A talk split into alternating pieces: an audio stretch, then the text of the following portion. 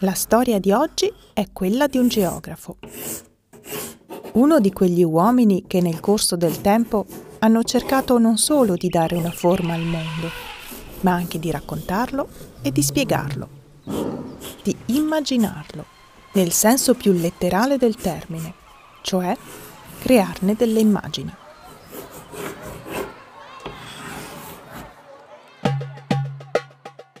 Muhammad al-Idrisi nacque alla fine dell'undicesimo secolo a Ceuta, città situata sull'estremità africana dello stretto di Gibilterra, che all'epoca rappresentava i confini del mondo conosciuto.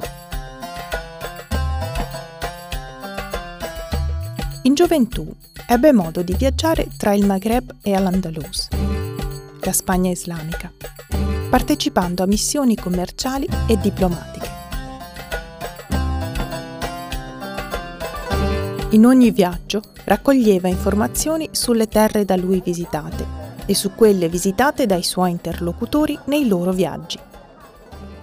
Sulla base di queste informazioni iniziò a descrivere non solo la terra abitata, ma anche parte di ciò che si trovava oltre i confini del mondo allora conosciuto.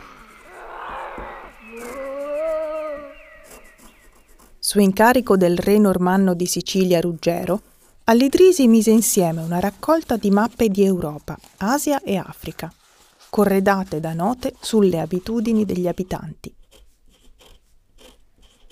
Fu tra i primi, ad esempio, a descrivere la produzione di pasta secca in Sicilia.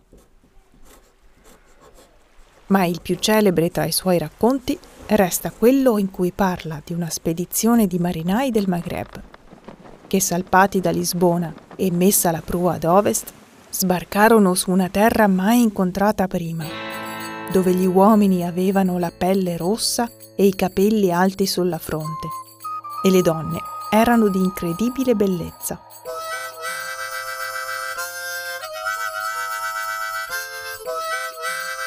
Alidrisi disegnò poi il Caucaso, il Mar Caspio, l'Oceano Indiano, il fiume Senegal, senza mai averli visti.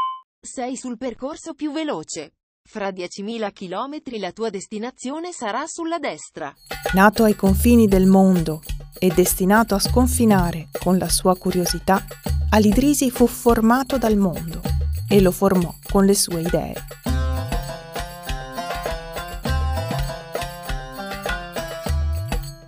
Le Tovagliette sono un podcast prodotto da Kaleid Acoustics. Come sempre, il contenuto è farina del sacco di Lorenzo Tognato e il suono è farina del sacco di Maria Conterno.